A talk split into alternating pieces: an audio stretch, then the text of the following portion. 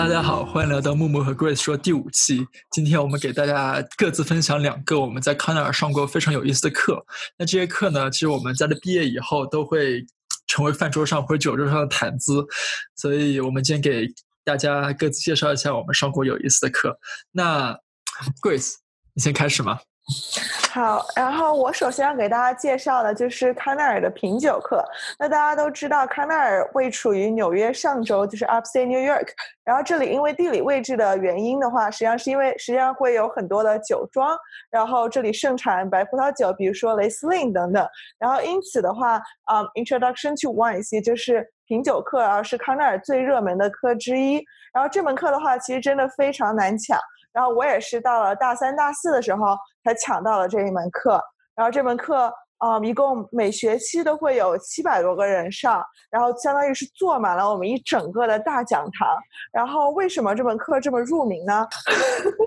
为什么这个课这么出名呢？主要是因为它不仅会让你呃非常全面的了了解到红酒，嗯，其实包括了红葡萄酒、白葡萄酒等等各种各样的 wines 的一些基础的知识。同时，它会以地区为主题，然后每一节课介绍一个地区的酒以及这些酒的特点，然后就相当于是让你在喝酒的同时，也了解了世界上各个主要葡萄酒产区的一些人文啊、历史啊，包括地理位置和气候特点等等。所以，我觉得整体上来讲，这是一个非常 informative 的课，然后真的能够让你学到非常多的知识。哎，我没有上过这门课，能那 Grace 能给我们举个例子吗？比如说你熟悉哪个地区或者哪一个产地产年的酒，能给我们举个例子介绍一下吗？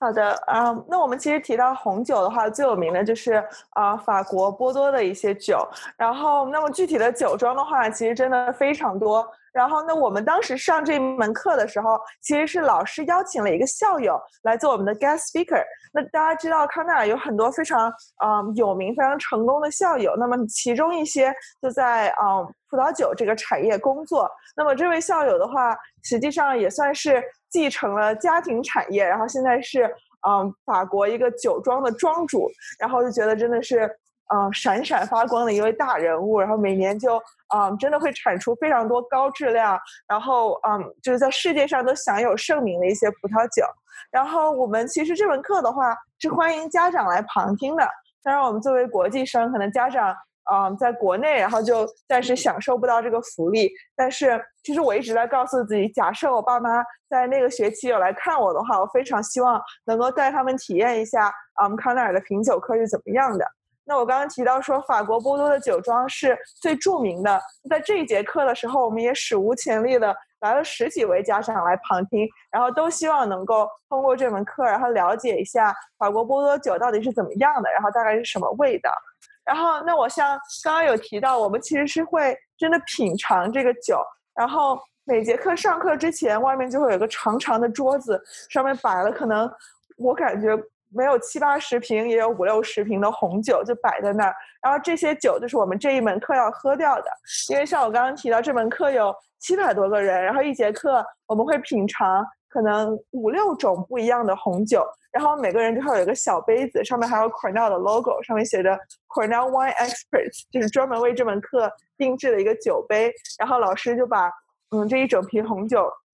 递给我们，然后我们就啊每个人在杯子里倒一点儿，然后老我们一边品尝，老师会一边给我们介绍说这个酒大概是什么样的味道，然后嗯是什么原因造成了这样子的味道。比如说我们经常在品尝红酒的时候就会说啊这个有 cherry flavor，然后那么这个 cherry flavor 可能是来自于什么，或者是啊这个有橡木的味道，那就是因为它在橡木桶里面被酿造等等。然后在这个品酒的期间，你就可以真的身临其境的。体验到它的一些制作过程，以及这个制作过程对酒所带来的影响。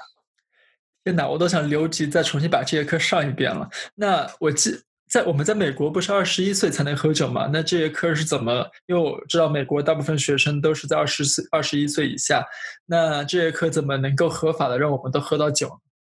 对，然后嗯，那大家可能不是很了解，美国的法定喝酒年龄是二十一岁。然后我们其实在国内的话，就是可能也有十八岁这个限制，但是并没有管得非常严格。甚至我爸妈从小都跟我说，喝酒要从娃娃抓起。所以我小时候可能跟爸妈出去吃饭或者去饭局，然后都会悄悄尝一口爸妈杯子里的白酒、啤酒等等。但是在美国的话，这个是绝对不允许的。就是如果你们要二十一岁，理论上你在公共场合是绝对不可以喝酒的。然后，那么为什么我们还可以品尝这个酒呢？主要是因为。它这个在课上品酒，主要是算作是啊教育意义，所以说就是它可以把酒给我们倒到杯子里。然后同时的话，我们在品酒期间啊，每个人身边会放一个小纸杯，也就是说，老师其实是鼓励你不要真的把这口酒喝进去，他是想要说，就你在嘴里面品一下，然后就吐到旁边的杯子里。就当然的话，我们作为就是热气呃不是叫什么哦，我们作为年轻人，然后就。其实会比较想要去喝这个酒，然后所以很多时候我就会说啊，我可以的，然后就把这酒干了，然后结果喝了个嗯两三杯以后，整个人就晕乎乎的。就虽然说它是白酒，或者说呃白葡萄酒或者是红葡萄酒，实际上度数还是蛮高，就还是有可能十一十二度的样子。然后所以的话，每节课上课的时候就需要控制好自己，说不能喝太多，不然的话，等你喝完这五六杯酒，可能走出教室的时候人都是飘的了。然后对我来讲特别有趣的一点，就是因为这门课是每周三的下午两点到嗯四点多，然后刚好是我午睡的时间。然后每次品酒的时候，我可能就会喝上两杯酒，然后我整个人就晕乎乎的，然后就倒在椅子上睡着了。然后等我醒来的时候，第五杯酒已经传到我的面前了。然后就希望大家如果有机会上这样子的课的话。最好还是要利用好这样非常珍贵的品尝世界名酒的机会，不要在课上打打小差或者打瞌睡这样。那 Grace，你有具体来说，这节课听起来还挺容易的。那这节课通过率怎么样呢？对，然后这门课的话，其实听起来比较轻松，大家每节每天可能嗯上上课就是喝喝酒，然后听听这些行业专家给你传输知识。然后实际上并不是这样，就是我们这门课。的确是有两门考试啊，一门的话是在期中，一门在期末。而且因为这门课主要都是就是一些啊比较散的知识点，所以在考试的时候都需要你真的去死记硬背这些知识。比如说这个地方大概是什么样的气候，它会产什么样的酒，然后或者这个葡萄种出来的酒有什么样的啊味道特点等等。然后我们真的要去背很多的知识点，所以这门课也被啊坊间传言说是康奈尔。嗯，fail 率最高的课，也就是说是挂科率最高的一个课。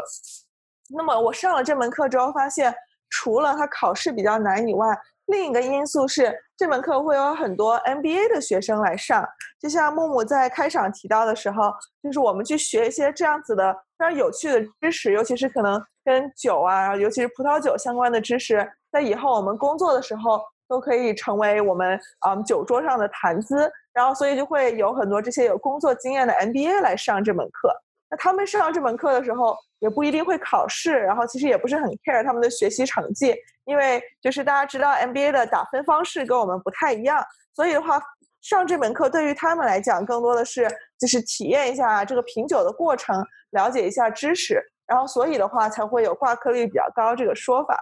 然后，那么红酒课的话，就给大家介绍到这里。然后接下来的话，我们请木木啊给我们分享一个他所上过的比较有趣的课程。OK，那我讲一个比较贴近我们现实生活的，不是每天都喝酒都能做完成的一个课。那这个课的名字叫 Introduction to Personality，它是我们心理学课里面一个比较有意思的分支，它是研究啊每一个个体的行行为跟他的性格的，所以它中文名翻译过来就是。性格心理学。那今天我给，因为整节课它比较枯燥干燥，所以我今天给大家介绍一个贯穿整节课的一个中心思想吧，就是他的人本主义、行为主义跟精神分析主义在解释人的行为的时候，他们各自运用到的一个方法和过程。那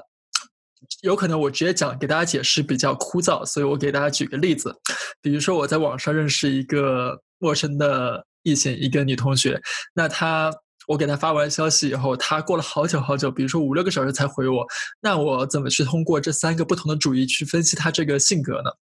首先，我们看人本主义。人本主义它强调的是人人有自己的自由意识，他可以通过去 adapt 身边的情，adapt 身边的他每天发生的情事情，来做自己能够主观能够决定的一些事情。比如说，他不回我五六个小时不回我消息，那他就是根本就不想回我消息。那如果用第二个方式，就是行为主义。行为主义强调的是我们所有的行为都是被外界所影响的。比如说，我现在外面比较热，然后我出汗了，就是一个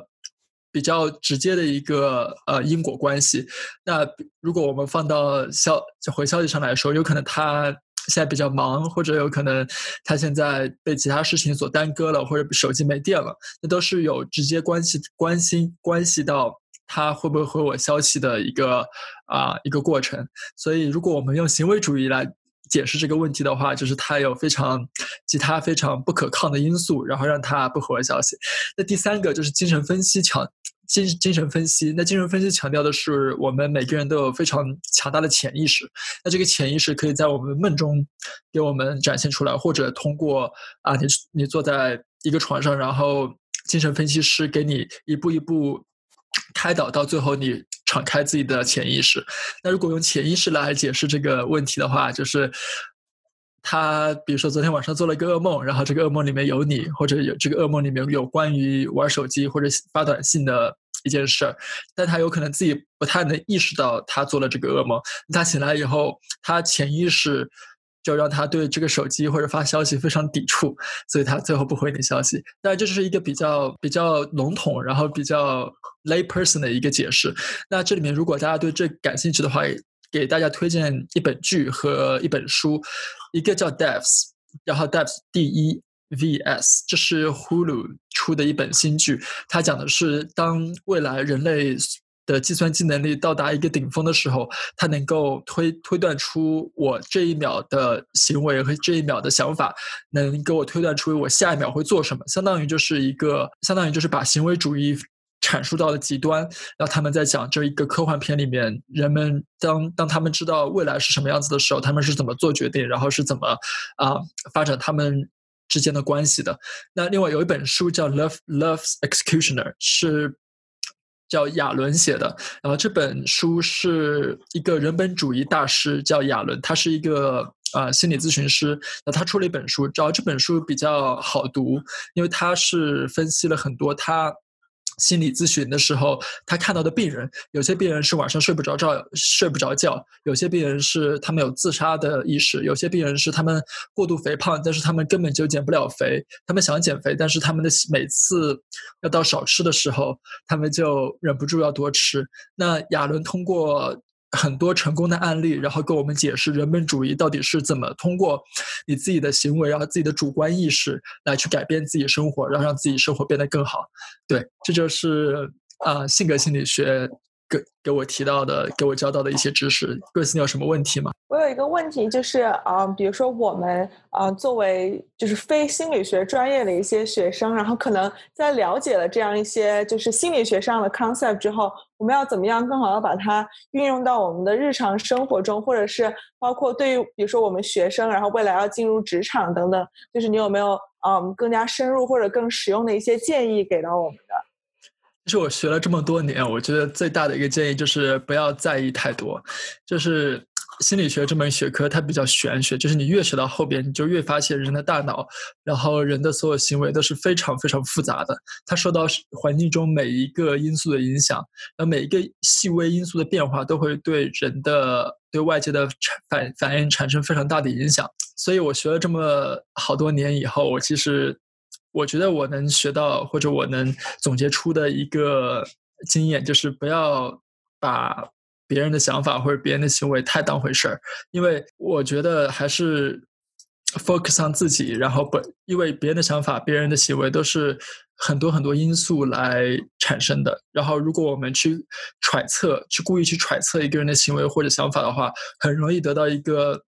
非常不理性的结果，那这个结果会对我们的心情或者对我们的未来造成很不好的影响。那所以我学了这么多年以后，我知道有这么多因素，然后我去揣测别人的想法跟行为的时候，我就会 cast a grain of salt，就是我会去把他们想把他们的行为和啊主观意识刻意的想到最好。那在以后的，就是交流过程当中，那慢慢慢慢再去 adapt 啊，你你心里对这个人的印象，然后慢慢慢慢去改变他你对他的第一最初印象。所以，如果你能学心理学，然后最后得出一条结论的话，那就是不要在意太多，don't care too much。对，好，那我们讲 Grace 的下一个课是养鱼，是吗？对，是这样的，因为大家可能知道我的专业是环境工程，然后这个是我的专业课之一，然后学的是 Introduction to Aquaculture，也就是鱼类养殖。然后这个一开始听起来就，包括我自己也觉得好像挺土的，对吧？就是可能在水里面跟一帮鱼打交道，这个鱼也不会说话，然后也冷冷的，它也不会在你怀里撒娇之类的，也不是一个宠物一样的东西，因为是它真的是大家吃的鱼，就是可能也不那么好看。然后，呃，那我当时不然还能是什么鱼呢？Grace，就有可能是什么金鱼啊，包括大家微博上转的锦鲤啊等等，对吧？然后甚至是大家去什么去什么什么，OK，就是还有包括大家去海钓钓出来那种特别大的那种鱼，就也都不是，就是那种很普通的，被大家拿来吃的鱼。然后我之所以选了这门课，其实最开始就是因为它是一门网络课程，然后我觉得。啊，网络课程应该会比较轻松，比较简单一点。然后啊，我发现呢，这个课之所以是在网上上的，是因为这门课其实最开始是最开始是设计给一些想要进入鱼类养殖这个领域的人去上的，也就是说是给 professionals 去上的。然后我也是第一次知道康奈尔作为一个常青藤一个世界级的学府，会有很多网上的课程，然后给这些已经毕业，然后比如说三四十岁这个年龄段的人去。进修，或者是更好的去了解他们想要进入的一个领域。然后这门课的话，如果你想要在网上上，你的学费可能会要付大几百刀，然后就是其实还挺贵的，我感觉。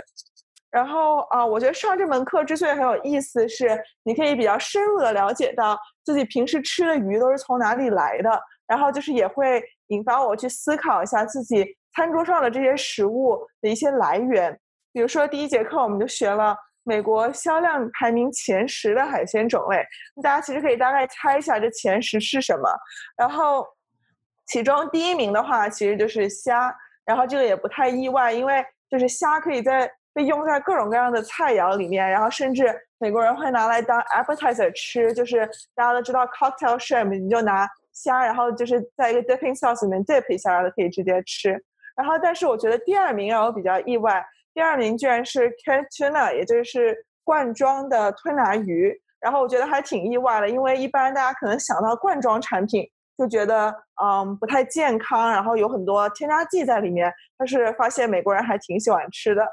然后嗯，同时的话，其实我们这门课讲的最多的一种鱼叫 tilapia，然后就是罗非鱼。而这个鱼在嗯十几二十年前根本就没有人吃，然后它是现在在美国的销量里面排名第五。然后这个主要是因为这个鱼，嗯，对环境的容忍度比较高，就是你可以在一些，嗯，就是比较差的环境里面去养它，你就整一个大水缸，然后你就把可能几百条鱼扔进去，然后它们就会开心的在里面生活长大，然后就可以赚钱。当然没有这么简单了，它还是一门学科，对吧？然后，啊，我就想到我小时候，就是其实在国内也有很多这种鱼类养殖的发展。我小时候去我们省的一个，嗯，农业科学院参观。然后里面有个鱼类养殖基地，然后里面就有很多像我刚刚提到的这种巨大的坛子。我记得我当时就是可能还是小学吧，然后个子特别小，就感觉那个坛跟我就差不多高。然后那里面就是密密麻麻的，就有很多很多这种罗非鱼。然后他们就试图跳出坛子外面，我觉得都要跳到我的脸上了。然后当时就是这样的一种这样子的一种印象。然后但是到了现在，就其实也知道说这样子其实就是大规模的工业养殖，然后也是为大家。提供了非常多未来有保证的食物来源，然后使得这个罗非鱼成了大家餐桌上的一道美味。这样子。那我想知道，你们会去研究，比如说未来的人类养鱼这个行业是向什么方向发展的吗？对，我刚刚有提到，就是比如说我小时候，然后就有看到很多这种呃鱼类的养殖。那么现在的话，其实鱼类养殖是发展到了更大的规模，并且结合了比如说农业啊，就是种植啊等等，这样子是一个完整的生态系统。然后就我觉得比较好玩的一点是，我其实在呃二月份的时候，春假的时候跟大家啊，就是跟几位同学一起去了呃奥兰多的迪士尼。然后大家都知道，迪士尼有一个 session 是讲可能未来科技或者未来城市发展的。然后其中讲到未来的农业的时候，就有一个 system 叫做 aquaponic system，其实就是把鱼类和种植业结呃结合在一起。比如说，可能嗯鱼类的粪便就可以变成。植物的养料，然后你的植物可以，嗯，就是是一些，嗯，可以吃的东西，比如什么小麦啊之类、大米啊，就之类这种东西。然后相当于是这一整个生态系统就可以给啊一整个 community 的居民去提供他们的食物来源。所以我就觉得很酷的是我在课堂上学到的一些东西。然后等我在放假期间出去旅游的时候，在迪士尼这样子的地方还可以看到一些应用案例。然后我觉得。就是的确能够体验到，说我们在课堂上学的东西是有用的，并且是嗯处在所谓人类发展前沿的，对。然后我这门所谓养鱼课就是这样。木木因为一直因为我说养鱼在嘲笑我，大家可能也知道是什么梗。然后接下来的话，请木木给我们介绍一下他所上的一门听起来非常危险，但是实际上非常有趣的课程。对，我在去年上了一门体育课，叫 Introduction to Handgun Safety，就是其实就是开就是教你怎么使用手枪。大家都知道，美国有一个非常大的集团叫美国步枪协会，叫 NRA，然后它在每一个学校都会有一个分支。在我们学校，它这个分支比较大，因为我们学校还有啊一些军校的课在里边，所以。他在每年的秋秋季的时候都会组织，嗯，十五个同学左右，然后去教他们如何使用手枪。那这里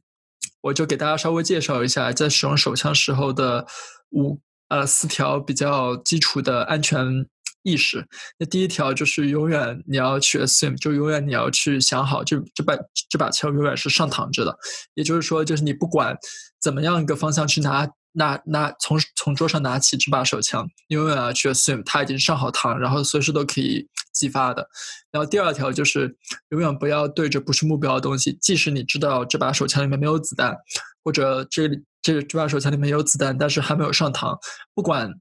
是什么样的情况，你永远不能把这把手枪对着你不想射击的东西。那第三条就是，如果你没有准备好射击，比如说你要射靶子，或者你要射。呃，水瓶子，如果你没有准备好的时候，永远手指不能放在扳机上面。大家有时候看在电影里边，嗯，有些人在演电影的时候，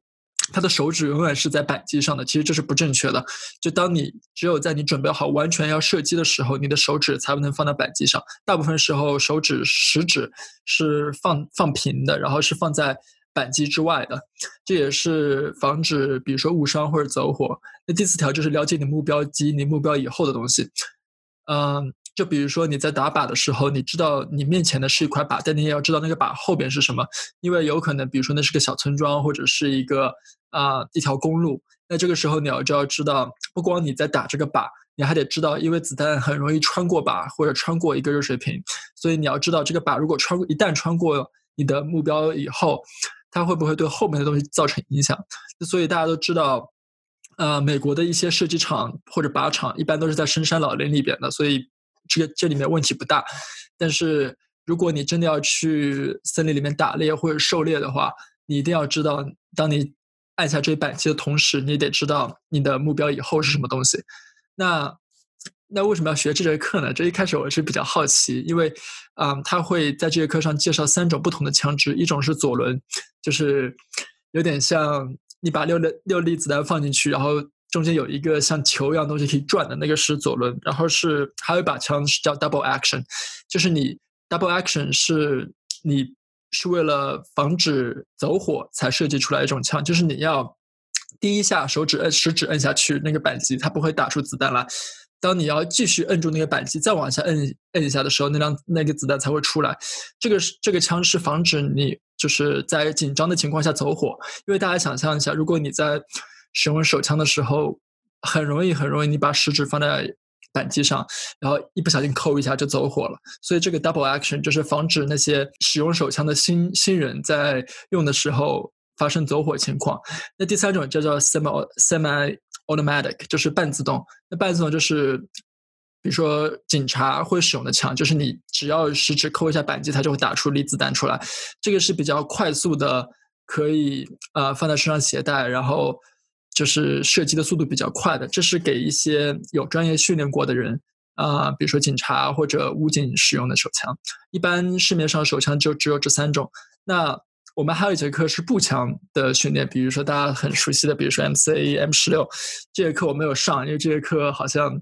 更加热门一点。嗯，顺便给大家介绍一下纽约州的持枪法律。嗯。首先，你作为一个学生，如果你是通过 visa 来的，你通过护照来的，是啊，不能不能是购买手枪的。我知道有有些州是可以，比如说德州或者华盛顿州是可以的，但纽约州是不行的。然后最近比较就是受大家争议的一个话题，就是能不能 concealed carry，就是能不能把手枪放在一个你身上隐蔽的部位，然后不让大家看到你带了手枪，但是你带了手枪去公共场所，啊，在纽约州也是不行的。嗯，还有第三点就是去学校，因为大家都知道，美国很多枪击发生在学校，这是非常悲惨。那纽约州有个法律，就是不管你有没有持枪证，不管你是不是因为上课，然后去拿的这些手枪放在比如说车上，或者然后比如说我们一起去靶场，不管是什么情况，你的手枪永远不能上呃校园。就即使你是一名。教教手枪的老师，你也不能把手枪带到校园来。只有在校园中的警察可以在校园里持枪。所以，大家嗯，特别纽约这个比较蓝的州，嗯，最近的持枪法律其实是越管越严的。如果大家对这个感兴趣的话，不妨你以后来美国旅游的时候，比如说你去德州，啊，大草原里面去个靶场。如果你想去感受一下，嗯，使用手枪或者步枪的话，不妨去啊，比较美国比较一般南部点的州，比较对枪支的管理法律比较宽松，大家可以去试一下。对，这这节课就介绍到这儿。嗯，好的，那我们今天的康村课程就介绍到这里啦。然后，如果大家有兴趣想要了解更多康奈尔的课程，或者是有其他问题的话，欢迎联系我们。然后，也欢迎大家持续收听我们的 podcast。